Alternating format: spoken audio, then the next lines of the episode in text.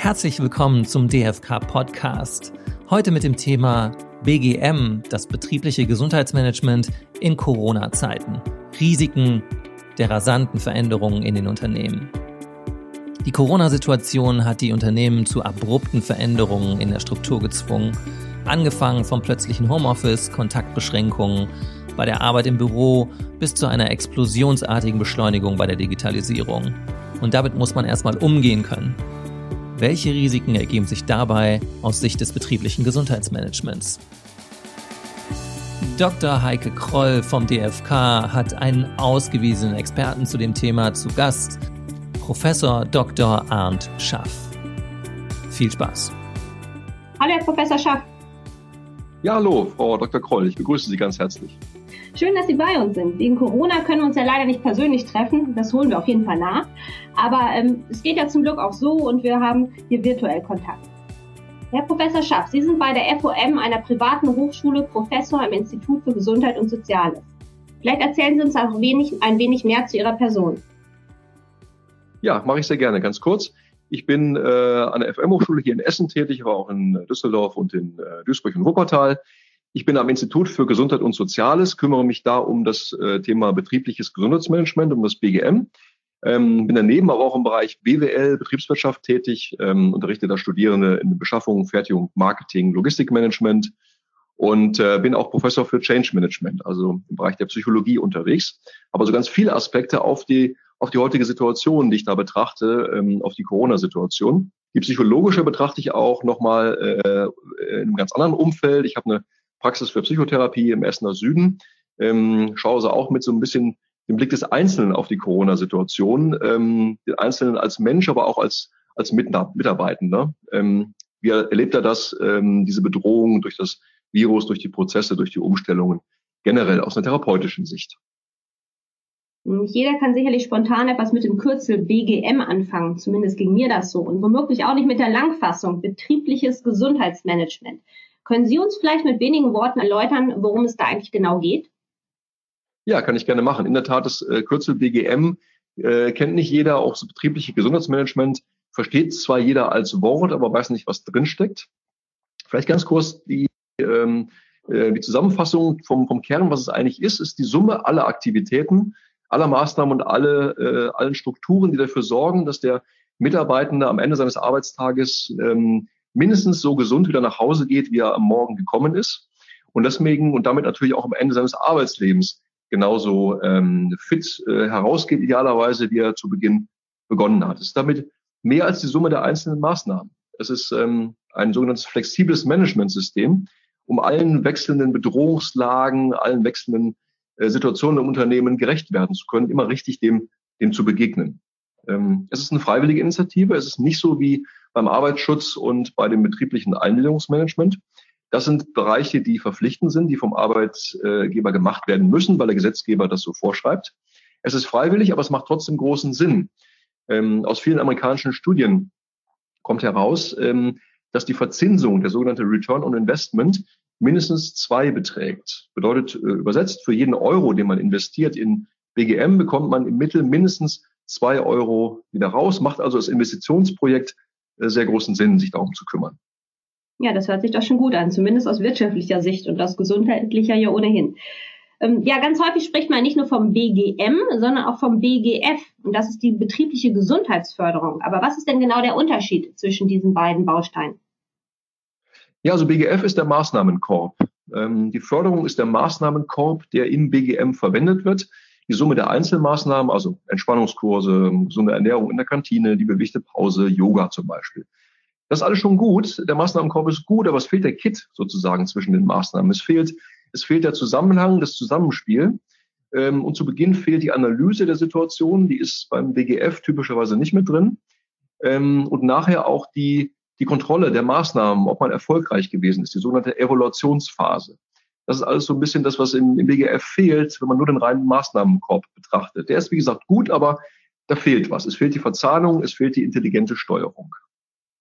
Ein spannendes und wichtiges Thema, gerade mit Blick auf die Zukunft, denn wir sind uns vermutlich alle einig, wir wollen nicht krank werden durch die Arbeit, sondern möglichst auch fit und gesund ähm, irgendwann die Rente erreichen und dann das Leben auch noch ein bisschen genießen können. Und was sind jetzt, wenn man mal auf die Corona-Zeit, auf diese besondere Zeit schaut, ähm, die wichtigsten Aspekte im Unternehmen in Bezug auf das betriebliche Gesundheitsmanagement? Also ich glaube erstmal hm, für jeden als Menschen die unmittelbare Bedrohung durch das Virus. Das ist für Mitarbeitenden nicht anders als für uns alle als Menschen. Wir fühlen uns vielleicht unmittelbar bedroht, äh, Erkrankungen bei uns selber, aber auch bei, bei unseren Lieben, ähm, die uns da immer im Hinterkopf ähm, rumspuken. Dann natürlich spezielle Änderungen in der Arbeitsform, die wir ähm, sehen in der aktuellen Zeit, wie zum Beispiel Homeoffice oder das Arbeiten mit Maske im Betrieb, ähm, im Laden. Das sind wichtige Änderungen. Und das Arbeiten mit Angst generell, nicht nur die Krankheitsangst, sondern mit allen möglichen Ängsten, die sehr, sehr individuell sind, ähm, äh, die sehr von der persönlichen Situation, vom Hintergrund abhängen. Das ist generell auch eine Belastung, die uns im Unternehmen trifft, denn die Ängste ähm, sind nicht nur als Krankheitsangst, sondern generell als Angst immer im Hintergrund vorhanden und belasten uns als Menschen und auch unsere Leistungsfähigkeit. Aber diese Standardmaßnahmen, die vielleicht jeder kennt, Beispiel Ernährung, der Obstkorb, ähm, Entspannung oder Bewegungsmaßnahmen, die gesunde Pause, spielen diese Aspekte denn aktuell jetzt gar keine Rolle mehr? Doch, auf jeden Fall, die spielen eine Rolle, die sind wichtig, genauso wie vorher auch und die werden auch danach noch wichtig sein. Aber es reicht nicht. Was ich eben zum BGF sagte, Zusammenhang zwischen BGF und BGM gilt natürlich auch hier. Der Obstkorb ist schön, aber es reicht nicht ähm, in der heutigen Situation. Da sind andere Dinge gefordert, andere Maßnahmen gefordert, und natürlich kann man trotzdem gerne weiter den Obstkorb reichen, übrigens auch zu Hause. Ähm, aber es braucht eben mehr als diesen Obstkorb.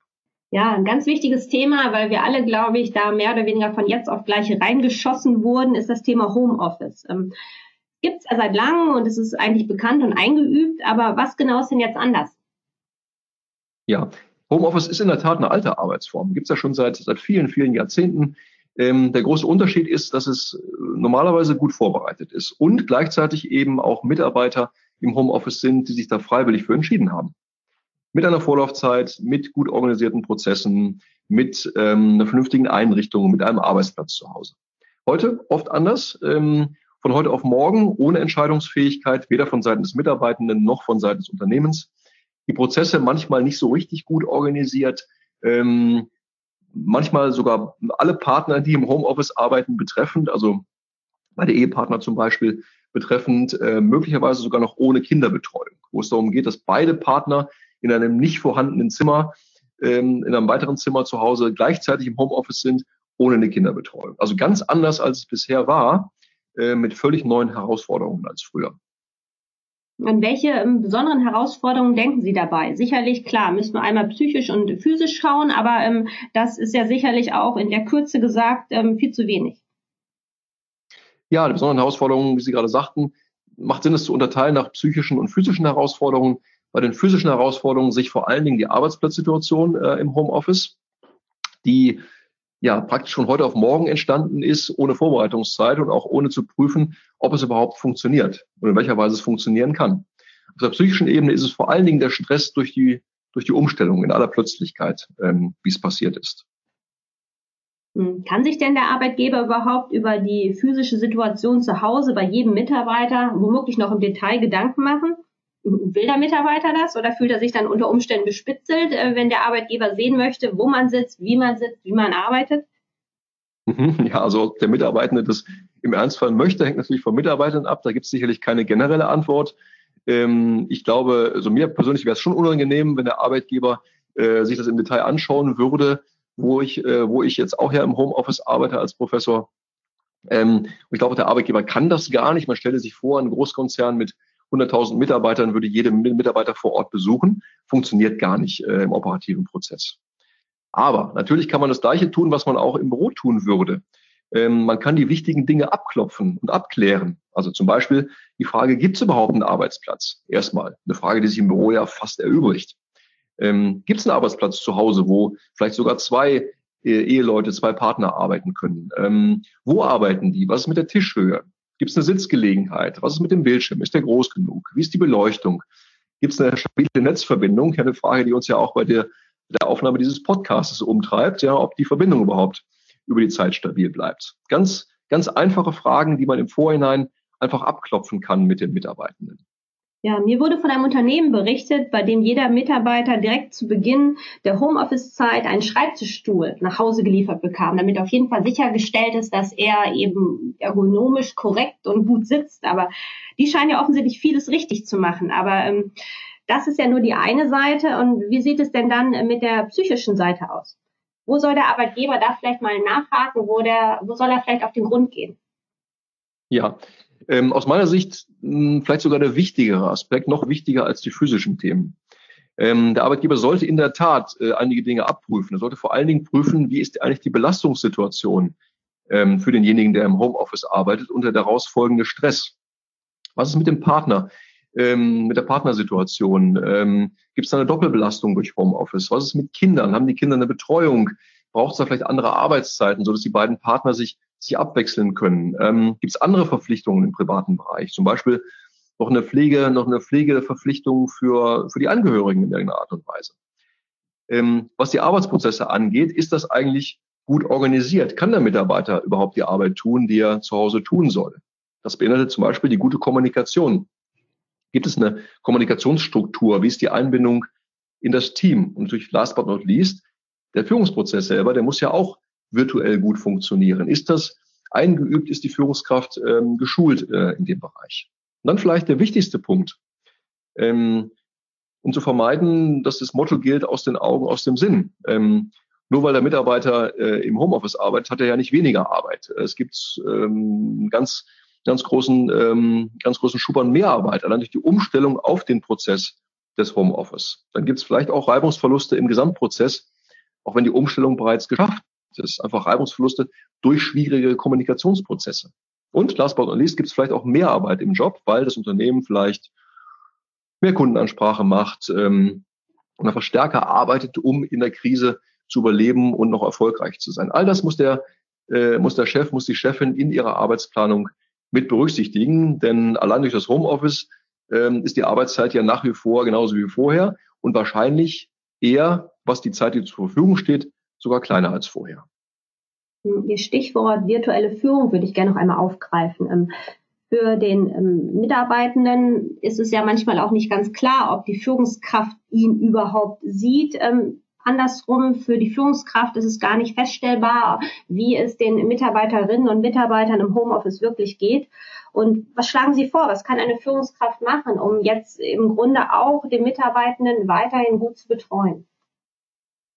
Ja, da sprechen Sie einen ganz wichtigen Punkt an. Ähm, manche unterscheidet gar nicht so sehr zwischen virtueller Führung und Präsenzführung und äh, denkt auch gar nicht so drüber nach. Aber in der Tat ist virtuelle Führung etwas völlig anderes, weil das persönliche Verhältnis einfach ein ganz anderes ist, wenn der physische Kontakt äh, fehlt. Wir sind als Menschen gepolt darauf, Signale zu äh, aufzunehmen, zu verstehen und zurückzugeben, die nicht auf der sprachlichen Ebene äh, beruhen. Deswegen erstmal reden, reden, reden ist die Grundvoraussetzung. Ähm, nicht darauf verlassen, dass das Mails ausreichen. Die Schriftsprache ist sicherlich viel zu wenig. Ähm, es ist wichtig, einen direkten Kontakt zu halten. Ich sage immer gerne, ähm, also Mails immer noch besser als gar nicht zu kommunizieren auf jeden Fall, aber sprechen ist besser als schreiben und sich in einer Videokonferenz zu sehen, ist nochmal viel, viel besser als nur übers Telefon ähm, akustisch Kontakt zu halten.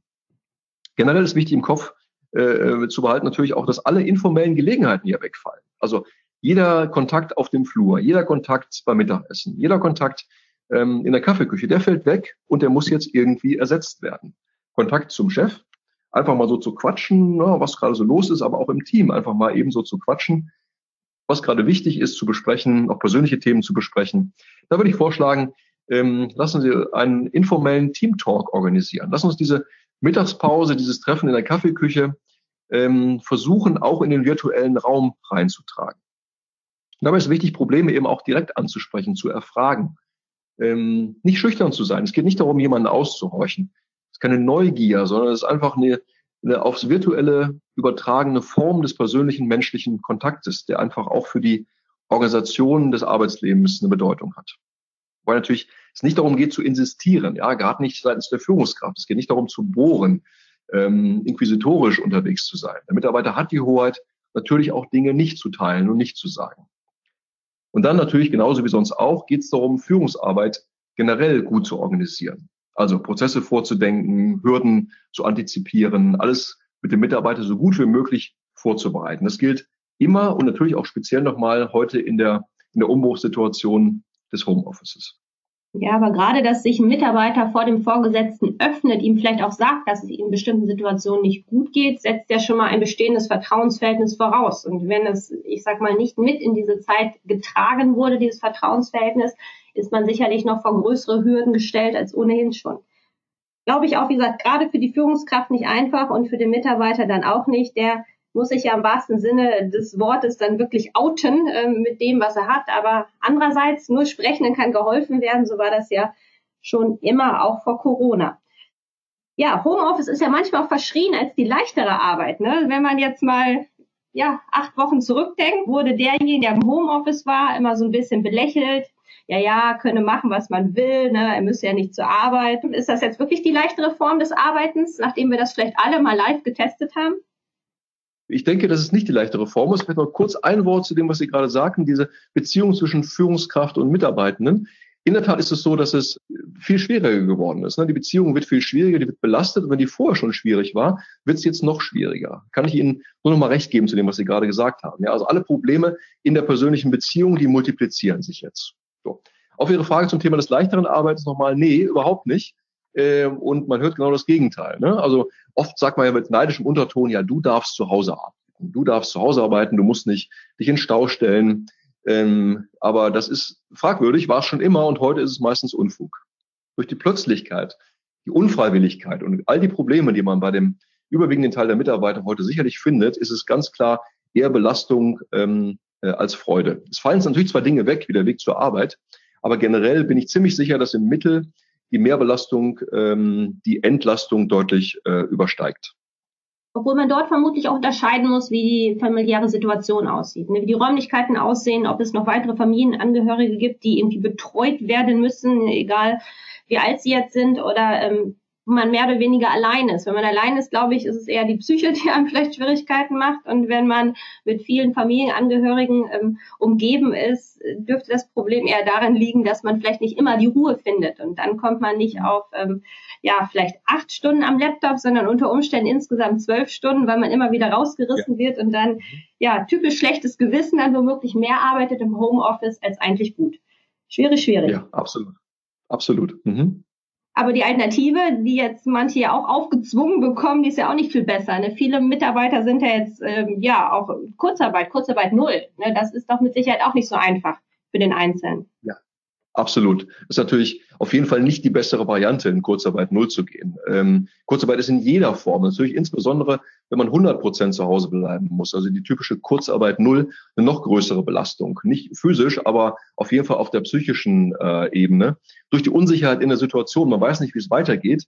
Und es fällt auch eine Struktur weg. Also generell ist Arbeit ja wertvoll. Die Arbeit gibt uns Sinn, Halt und Erfüllung. Und in Kurzarbeit null gibt es nicht nur die Zukunftsängste, die natürlich auftauchen, was passiert mit mir, was passiert mit der Firma, ist es vor allen Dingen auch ähm, das Thema, dass, dass der Wert der Arbeit nicht mehr greift. Also der Wert, dass man einen Sinn fühlt, indem man seine Arbeit erledigt, indem man auch Spaß hat an seiner Arbeit. All das fällt weg. Also Kurzarbeit Null ist definitiv nicht die bessere Lösung im Vergleich zum Homeoffice.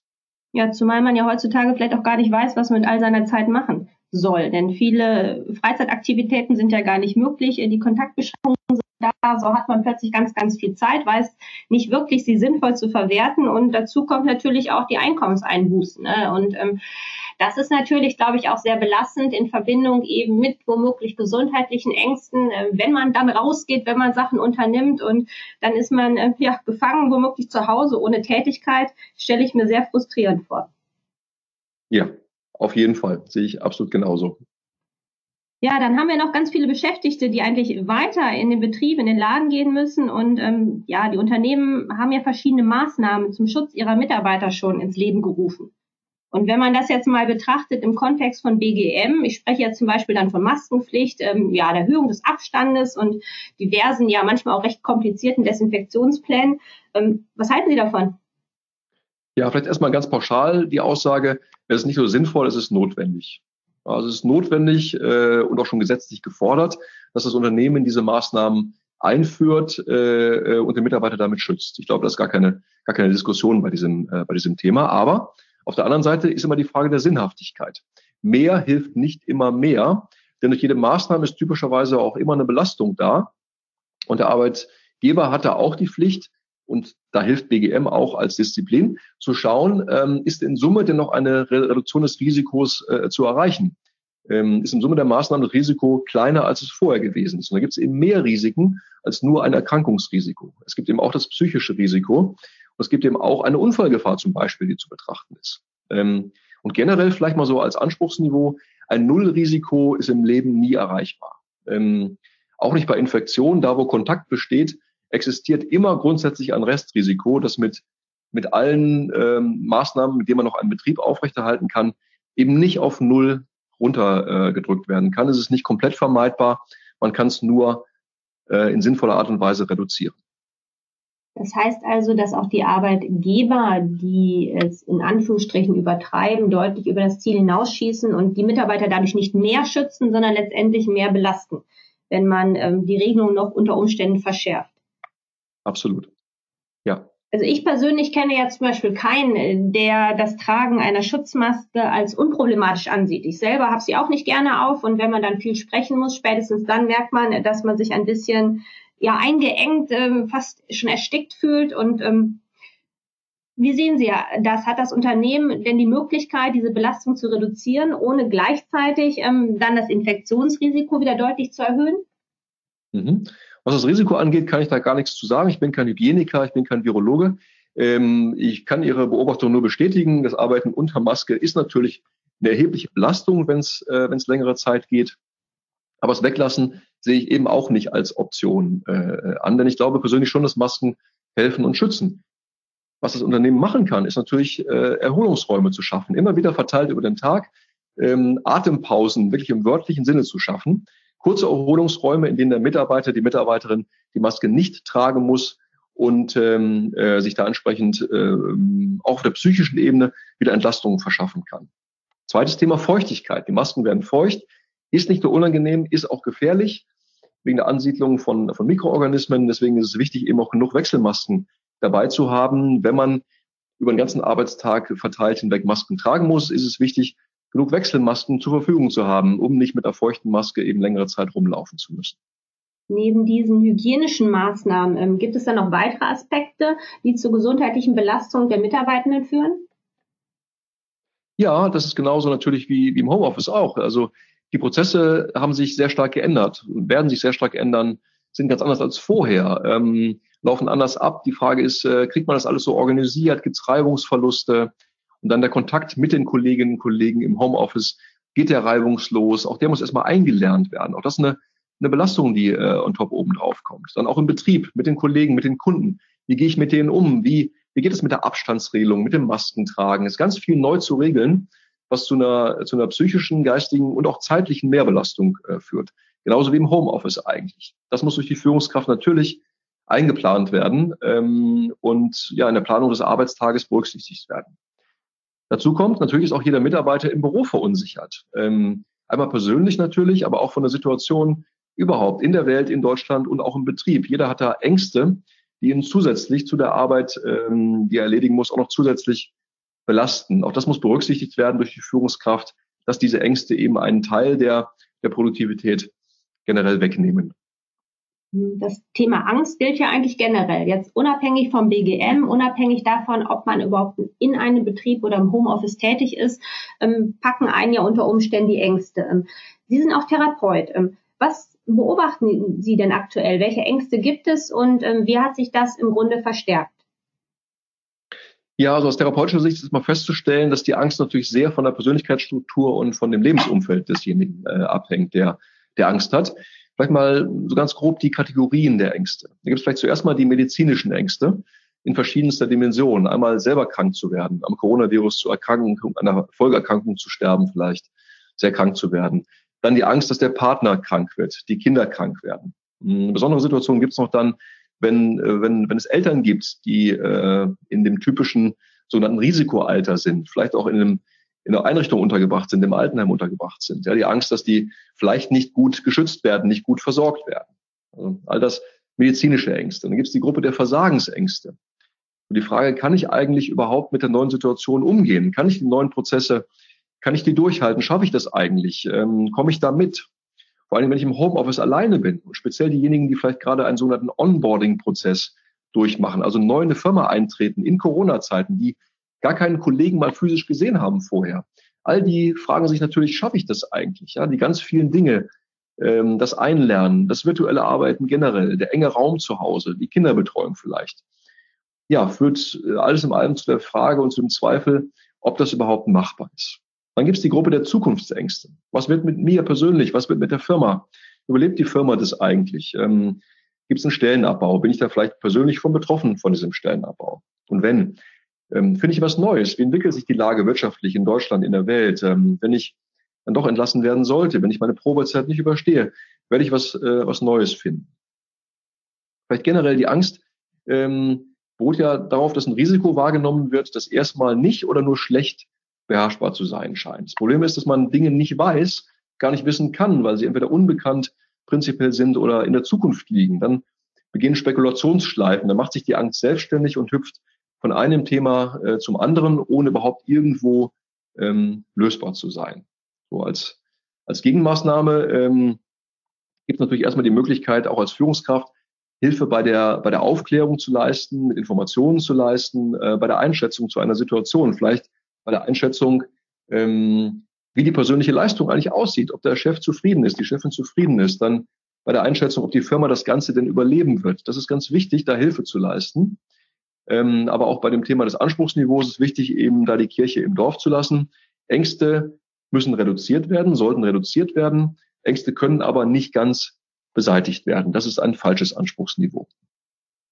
Ja, die Führungskraft selber ist ja natürlich auch in erster Linie Mensch und ist dann unter Umständen auch von eigenen Ängsten getrieben, getragen. Ähm, wie kann denn die Führungskraft dann auch mit den Ängsten der Mitarbeiter umgehen? Ähm, was würden Sie raten? Was äh, soll eine Führungskraft optimal machen, um die Mitarbeiter durch diese schwierige Zeit zu begleiten?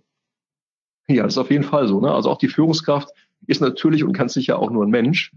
Und dieser Mensch hat Angst. Und die erste Hürde ist die Wahrnehmung erstmal der eigenen Angst. Ähm, ganz ehrlich zu sein mit sich selber und zu fühlen, ich habe Angst, die vielleicht nicht unbedingt 100 Prozent eine Realangst ist. Also eine Angst, die auf realen Fakten beruht, sondern dieses etwas größer macht, etwas, etwas überzieht, die reale Situation überzieht und vielleicht eine eigene, eine eigene Angstlage noch oben drauf packt. Ähm, das ist ganz wichtig zunächst mal, das äh, wahrzunehmen, die eigene Angst wahrzunehmen. Nicht zu sagen, ach, äh, ich habe keine Angst, ist alles völlig in Ordnung, äh, ich gehe da ganz, ganz cool mit um.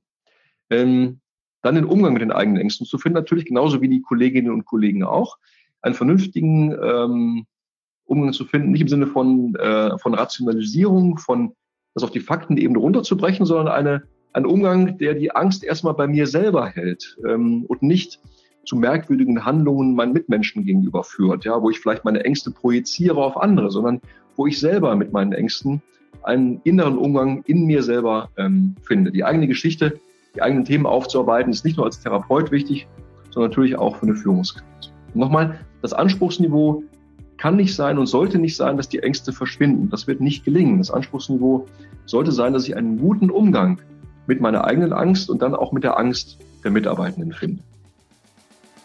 Abschließend, das würden Sie eigentlich sagen, was ist der besondere Beitrag, den BGM gerade in dieser Zeit für uns alle leisten kann? Mhm. Also ich glaube erstmal, BGM hat einen. Denn BGM hat einen ganzheitlichen Blick auf den Mitarbeiter.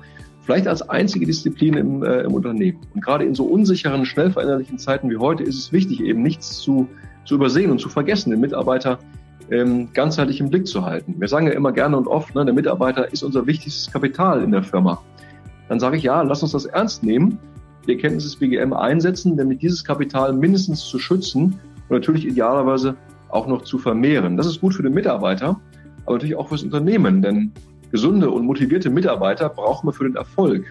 Leistungswille und Leistungsbereitschaft der Mitarbeiter beruhen letzten Endes auf Gesundheit. Das ist ein ganz einfacher Zusammenhang. Ähm, dabei ist auch wichtig zu beachten, Demotivation im Zuge dieses Corona-Umstellungsprozesses ist ein erster Schritt in Richtung Krankheit und in Richtung der Absenkung der Leistungsbereitschaft. Und das ist natürlich überhaupt nicht im Sinne des Unternehmens. Ja, vielen Dank, Herr Professor Schaff. Ich freue mich sehr, dass Sie uns Ihre Zeit geschenkt haben, uns viele gute Tipps und Hinweise zum Thema ähm, ja, BGM in Corona-Zeiten gegeben haben. Und ähm, insofern bleiben Sie gesund, herzlichen Dank und auf bald. Sehr gerne, es war mein Vergnügen und ich wünsche Ihnen auch, bleiben Sie gesund. Dankeschön. Alle Infos zum Podcast findest du unter podcast.dfk.eu.